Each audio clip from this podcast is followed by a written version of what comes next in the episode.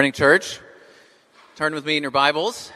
And there are now Bibles in the pews if you'd like to use them, although we'll keep the words on the screen, I think, uh, or maybe not. Either way, uh, John 14, starting at verse 25.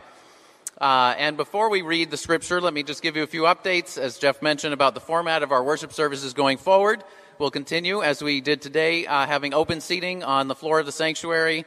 So you don't need to RSVP anymore, and uh, just show up as you did today. Um, sit anywhere you like. Also, starting next Sunday, we will follow the new CDC and Connecticut mask guidelines. So that means if you are fully vaccinated, masks will be optional, indoors and outdoors. Uh, you can still wear a mask if you want to, but you don't have to. Uh, if you're not fully vaccinated, please continue to wear a mask indoors, but you can take it off when we go outdoors. Uh, if you're feeling a bit more cautious, but you would like to come uh, to in person services, we will have some socially distanced seating zones in the balcony and in the overflow seating area. And in those areas, everybody will uh, continue to wear masks. Uh, and the seats will be uh, sep- uh, separated apart. So, if you would like to sit in one of those areas, RSVP to the office during the week, if that would help you to um, be able to come in person, but to feel uh, comfortable at this point, uh, you can RSVP during the week or talk to an usher when you arrive. Uh, as we adjust to these changes, let's continue to love and honor one another. Uh, to, as the scripture says, make every effort to keep the unity of the Spirit and the bond of peace, uh, as well as uh, Hebrews encourages us not to give up meeting together. Right, as much as possible, meeting together in person is is how God designed the church to work. Uh, and we've tried to make the best of a difficult season. And again, we know that uh, that season is sort of ending in different ways for different people or continuing in different ways for different people. But we have, as the elders, just tried to do our best to offer a variety of ways uh, through the live stream, through the indoor and outdoor services for people to stay connected.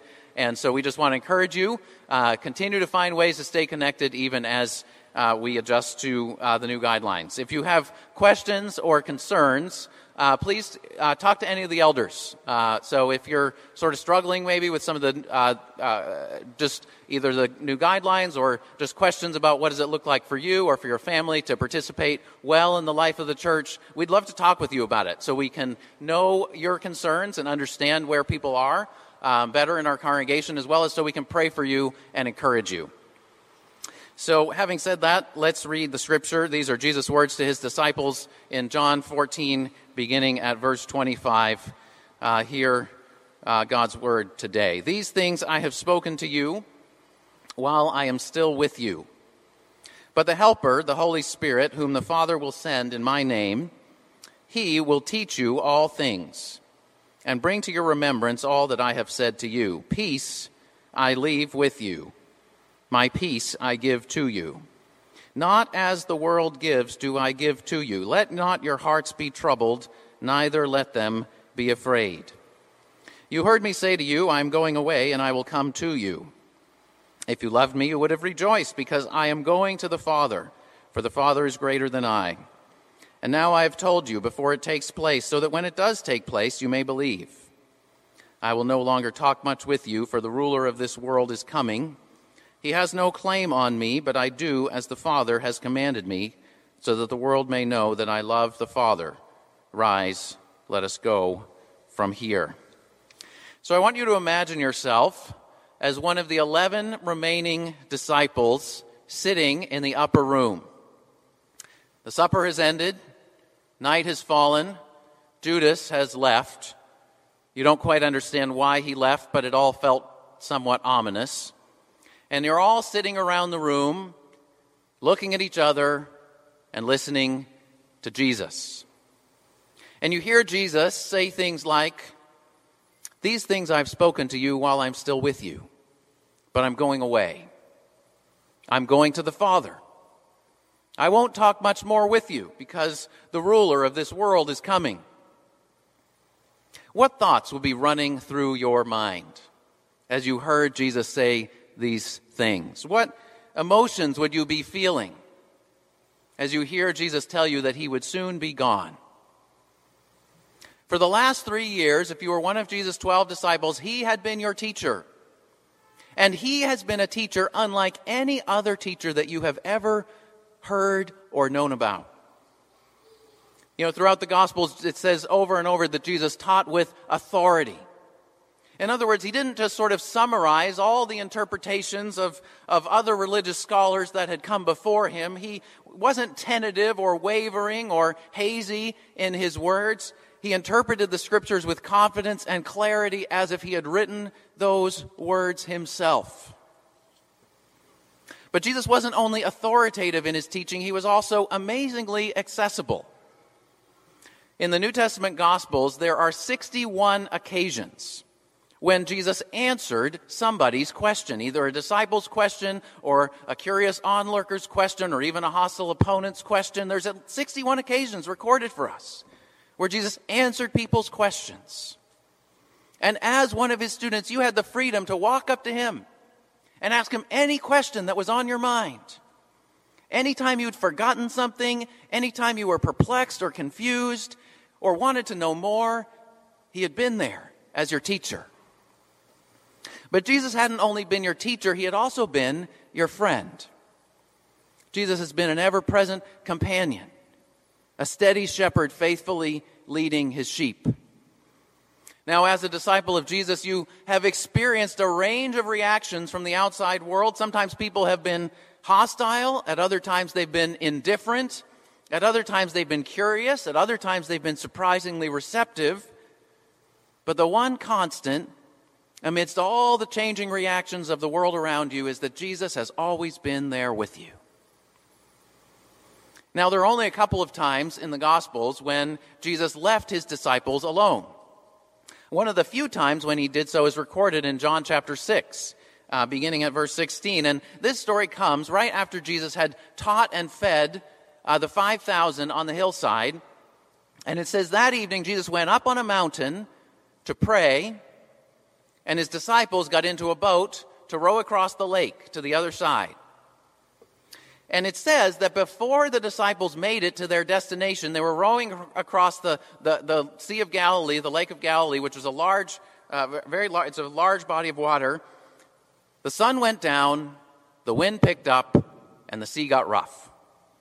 And by this time, they had been rowing three or four miles. Now, normally, if you've rowed three or four miles, that's a good workout, right?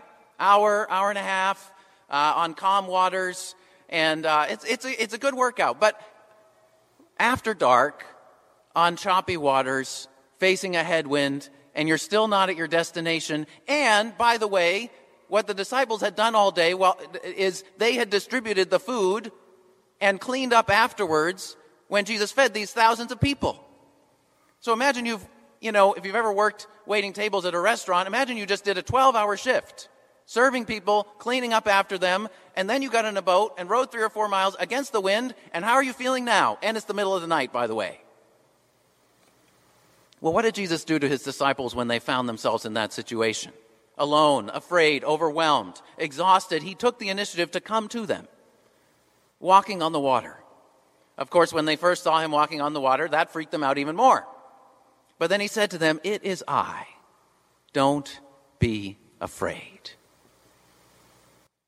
You see, that's who Jesus had been for them all along. He had been their friend who spoke to them, who spoke peace to them, who said to them, I'm here with you. Don't be afraid. And yet now he's saying to his disciples, I'm going to leave. And they're thinking, are we going to be left out on the boat in the middle of the lake again and he won't come? And we'll just be left to fend for ourselves figuratively at least. Jesus had been their teacher and he had been their friend, but soon he would be gone. Now, maybe you can identify in one way or another with what Jesus' first disciples might have been thinking or feeling. Maybe you're feeling anxiety and facing an uncertain future, or some fear of being left alone to fend for yourself, confusion or weariness in the face of opposition. Last week, Pastor Matt spoke about the gift of the Holy Spirit that Jesus promised. And Jesus described the Holy Spirit, he named the Holy Spirit as the helper, or that word could be translated the advocate, the one who comes alongside to strengthen and encourage. In the Holy Spirit, we have one who is like Jesus himself, just as personal and just as powerful as, and just as authoritative and just as accessible as Jesus was to his disciples when he was on earth with them. Now, today, Jesus expands on that promise of the Holy Spirit by focusing on these two themes. First, the Holy Spirit will be your teacher, and second, the Holy Spirit will be your friend. Jesus had been their teacher and their friend. Now, Jesus is saying, I will be gone, but the Holy Spirit will be your teacher, and the Holy Spirit will be your friend. So I want to sit with these two promises about the work of the Holy Spirit, and I want us to consider what they would have meant for Jesus' disciples back then, as well as what they mean for us today. So, first promise the Holy Spirit will be your teacher. We see this in verses 25 and 26. He will teach you all things, Jesus says, and bring to your remembrance all that I have said to you. So, Jesus was promising the Holy Spirit would continue the ministry of teaching that Jesus had engaged in with his disciples throughout his earthly ministry. So, Jesus' disciples wouldn't be left without any instruction or without any correction or without the word and wisdom of God. No, Jesus says the Father will send the Holy Spirit in my name, that is, as my representative, in my place. You might even say the Holy Spirit is Jesus' successor on earth in carrying out the mission of God the Father. Now, Jesus had taught his disciples many things during his earthly ministry. You can read them in any of the four Gospels. But before Jesus' crucifixion and resurrection and ascension to glory and sending of the Spirit, his disciples failed to understand much of what he taught.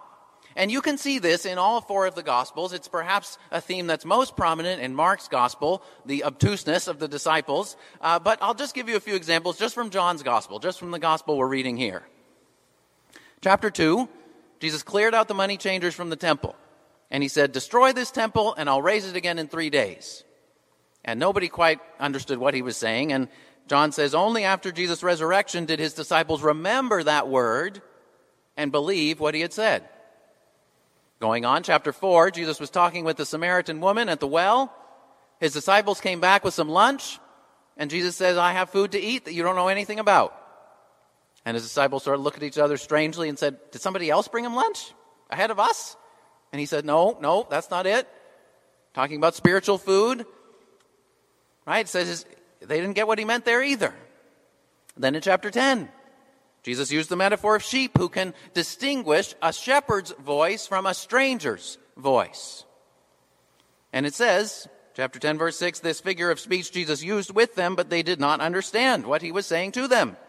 Chapter 11, Jesus told his disciples, let's go to Judea because our friend Lazarus has died. And his disciples couldn't understand why he'd want to go back to Judea because people wanted to kill him there. Then, chapter 12, he rode into Jerusalem on a donkey, and John says his disciples didn't understand these things at first.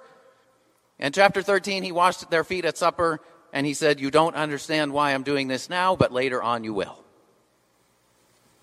Right? Over and over in the Gospels, you see this pattern. Jesus is teaching them, but they only understand a limited part of what he's saying.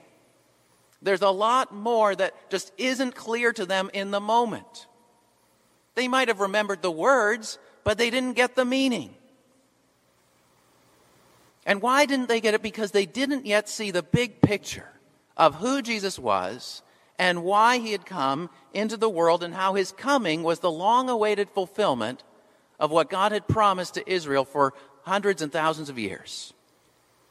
You see, only after Jesus' crucifixion and resurrection and ascension into glory, only after those things happened, would the big picture come into clearer view in hindsight. All right, we experience that sometimes in our own lives, and we can, right? Sometimes we look back and we say, hindsight's 2020. Well, I'd say not quite, right? Sometimes we look back on things in hindsight, our memories can become distorted. Uh, so it's not always 2020, but, but still sometimes there are things that become clearer to us in hindsight rather than in the moment. And that was true with Jesus' disciples. In the moment when he was there, they didn't understand the whole picture. Only Jesus saw that. Uh, but afterwards, with the help of the Holy Spirit, they would. And really, this is what the entire New Testament is about right? The New Testament is a collection of 27 books written by about 10 different followers of Jesus over the course of a few decades during the first century. Uh, some of the authors were eyewitnesses of Jesus himself, like Peter, John, and James. Others, like Mark and Luke, were closely connected to that original group of Jesus' disciples. But each of these books, in its own way, sort of looks back on the facts and the meaning of Jesus, his life, his death, his resurrection, and his ascension. So, in some ways, the whole New Testament is doing what Jesus promised the Holy Spirit would help his disciples to do that is, to remember what he said and understand its meaning and to apply it in a whole bunch of new situations that they would face as they proclaim the message of Jesus throughout the world. So, just a little bit about how the New Testament does this. Uh, the four Gospels, Matthew, Mark, Luke, and John, focus on the historical events. Right? They tell the story of how Jesus' life and ministry unfolded, where, uh, uh, where it happened, what Jesus actually said to his disciples and to the crowds in some detail. They, they name the places, they tell us who was there on the scene. Uh, a lot of the people who are named in the Gospels are named because they were known individuals who could have been consulted uh, during the time that the books were written because they were witnesses to the truth of the events.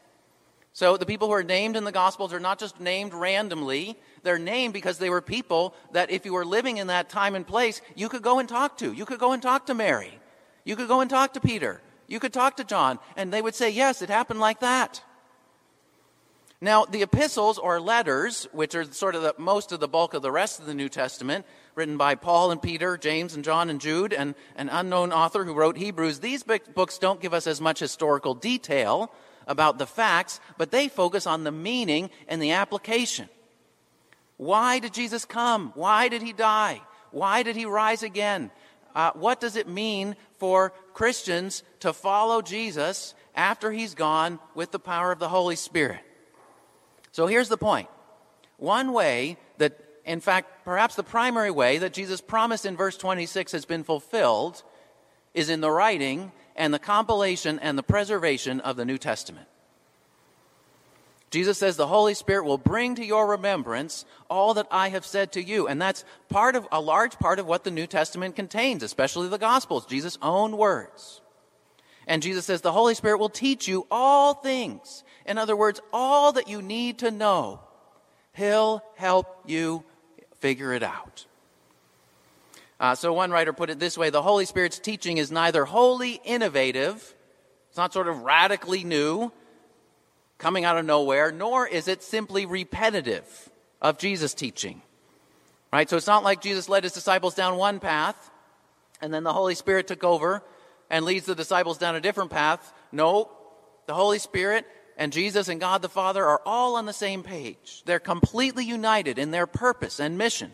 And the Holy, so the Holy Spirit will never lead us in a different direction than Jesus does. He will never lead us in a different direction than the words that he inspired in the New Testament. Uh, at the same time, the Holy Spirit's teaching, what Jesus promises to his disciples, is more than mere repetition, right? The Holy Spirit is more than, uh, I would say, a tape recorder, but that dates me way back, um, right? Or it's more than, right, an MP3 player that records what Jesus said and just replays, replays, replays, right? No, the Holy Spirit is a person, right? Just as personal as Jesus. And so the whole, and so the Holy Spirit equips us as Jesus disciples to face new challenges, new opportunities, and new situations. All right, when Jesus was on earth, his disciples were living in one place at one time, in the Middle East, in uh, the first few decades of the first century. But the Holy Spirit has taught and led the church for the last 2,000 years to the ends of the earth. Right? And there are all kinds of new challenges and new opportunities and new situations that God's people find ourselves in. And yet the Holy Spirit takes what He inspired in the first century in the words of Scripture and helps us through that and through His presence with us to figure out the next steps in the place wherever God's put us.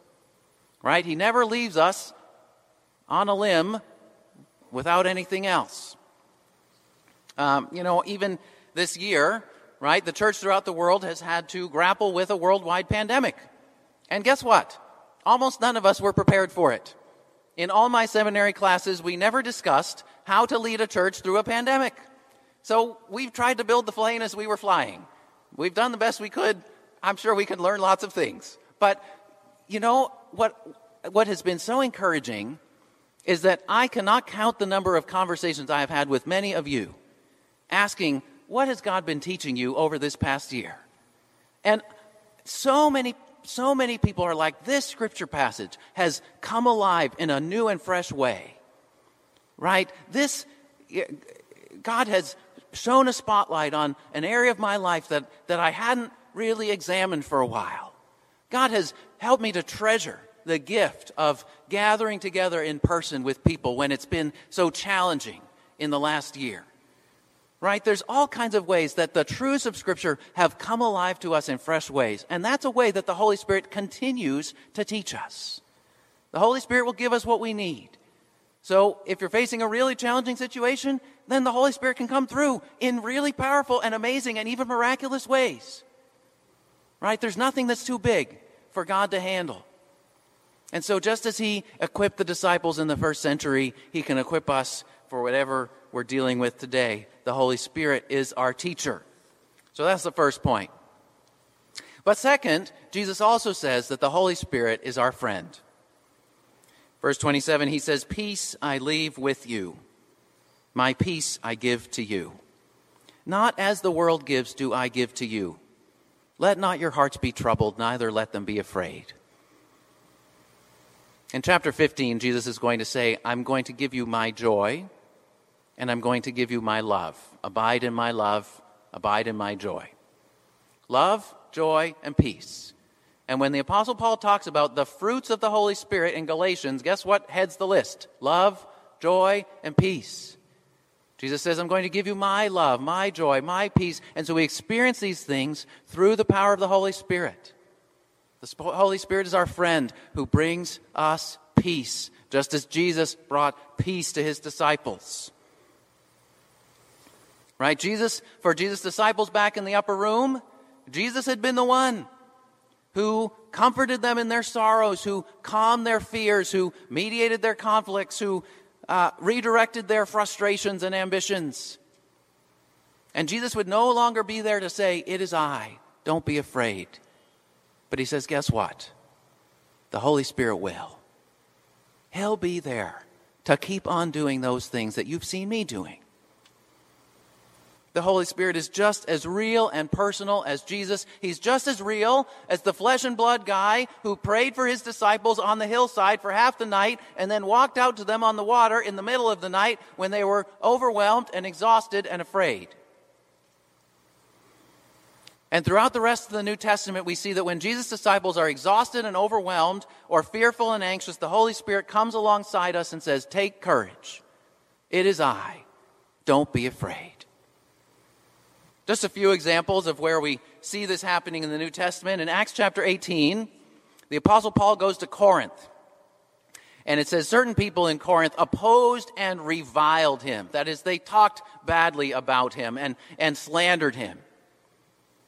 And in uh, chapter 18, verse 9, it says, The Lord said to Paul one night in a vision, Do not be afraid, but go on speaking. And do not be silent, for I am with you.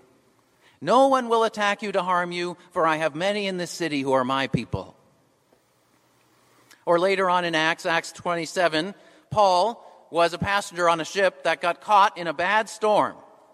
It was a larger ship. There were 200 something passengers aboard. It was traveling across the Mediterranean. It was during the wrong season of the year that you really shouldn't be sailing across the Mediterranean. And the ship was caught in a storm for many days.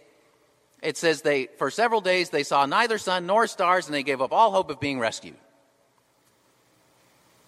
But Paul stood up and said, This very night there stood before me an angel of the God to whom I belong and whom I worship. And he said, Do not be afraid, Paul. You must stand before Caesar. And behold, God has granted you all those who sail with you. So he said, Take heart, men.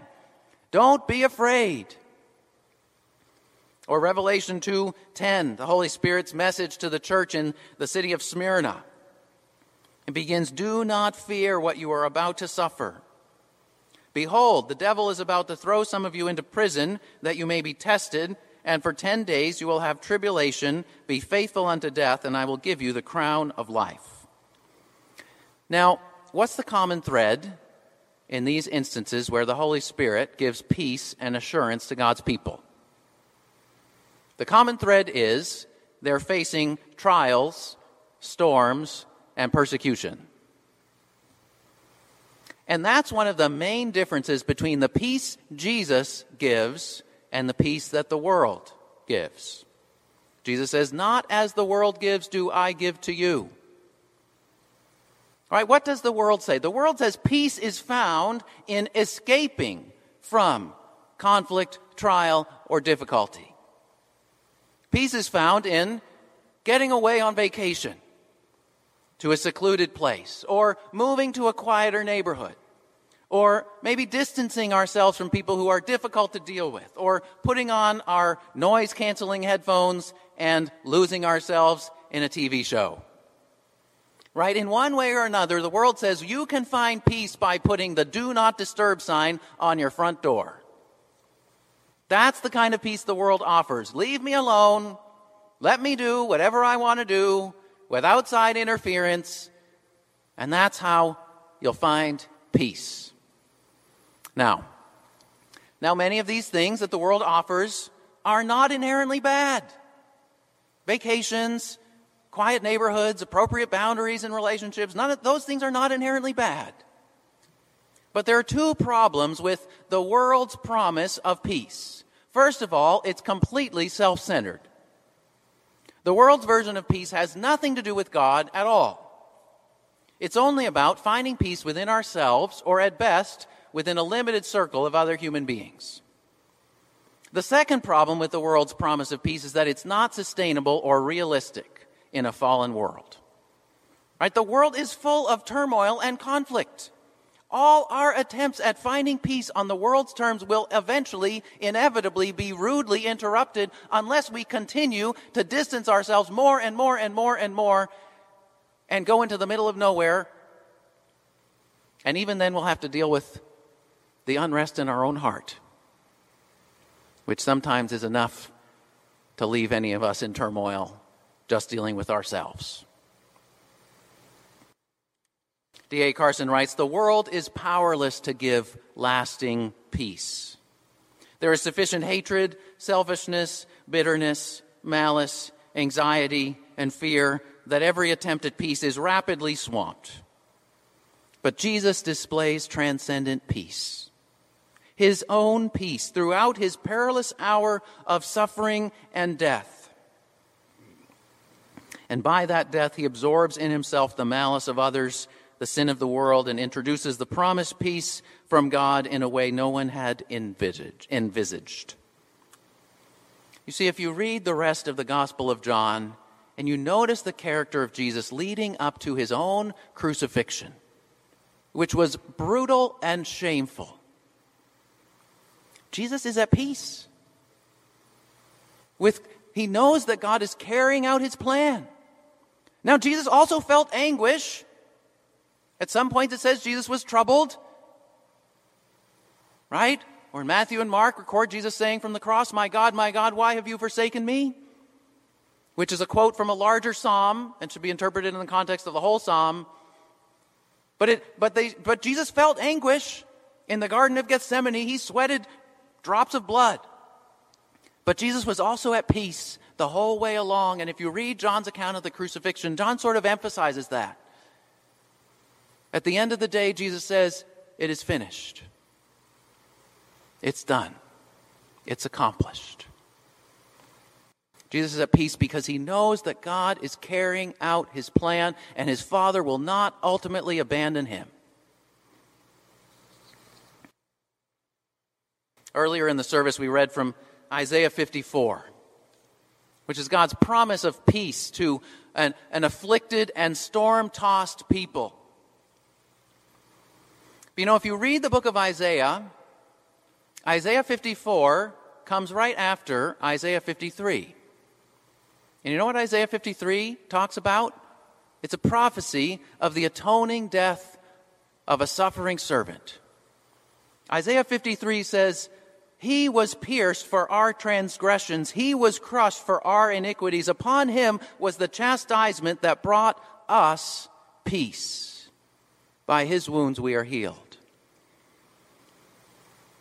And chapter 54 comes after the work of that suffering servant who died in the place of others, who died so that others who were not at peace with God might have peace with God and the forgiveness of their sins.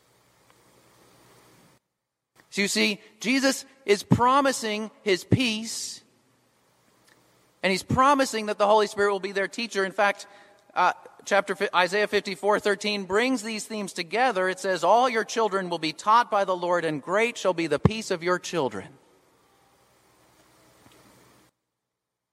So, the promise of the Holy Spirit being our teacher and the promise of the Holy Spirit bringing us peace all is rooted in the work that Jesus would do in dying for us on the cross.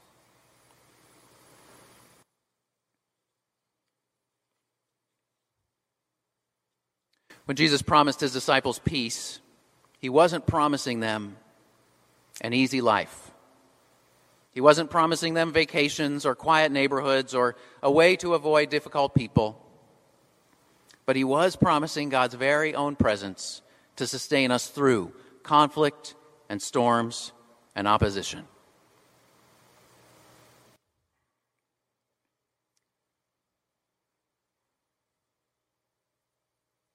Is everything uh, should we everything going okay back there? Should we stop and pray, or you should we keep going? Okay. Uh, thank you, those of you who are caring caring for our brother or sister. Um, Jesus promises his disciples peace. And uh, in his systematic theology, Wayne Grudem defines peace as the orderly activity of God. And that's an interesting definition. That, that's not the definition that, that would have come first to my mind. But he connects these peace and order. Right? God's, God is not a God of confusion or disorder, but of peace. All right, God is steadily working out, intentionally working out his plan and purposes in the world. And, and so we can be at peace because God has peace within himself. Right? God is not anxiously fretting over the future of the world. And so we can know this peace that Jesus gives because God is carrying out his purposes providentially.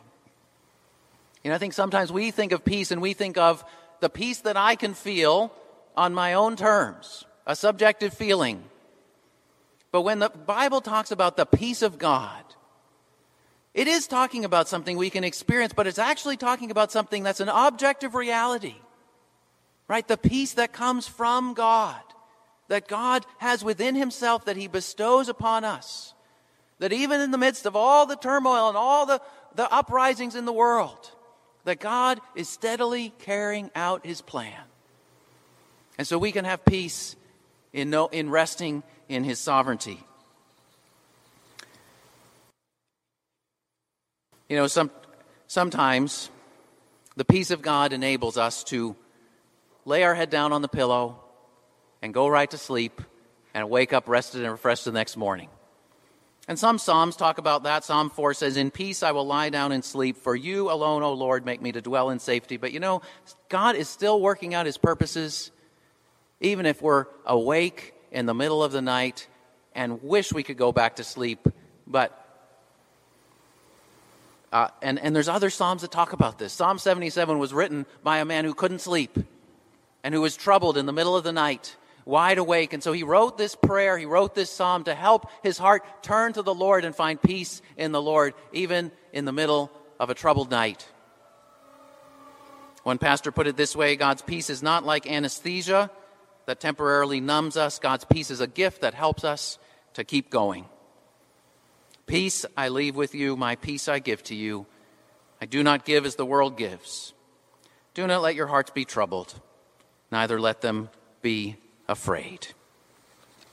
See, the Holy Spirit is our teacher, and the Holy Spirit is our friend. Let's close in a word of prayer.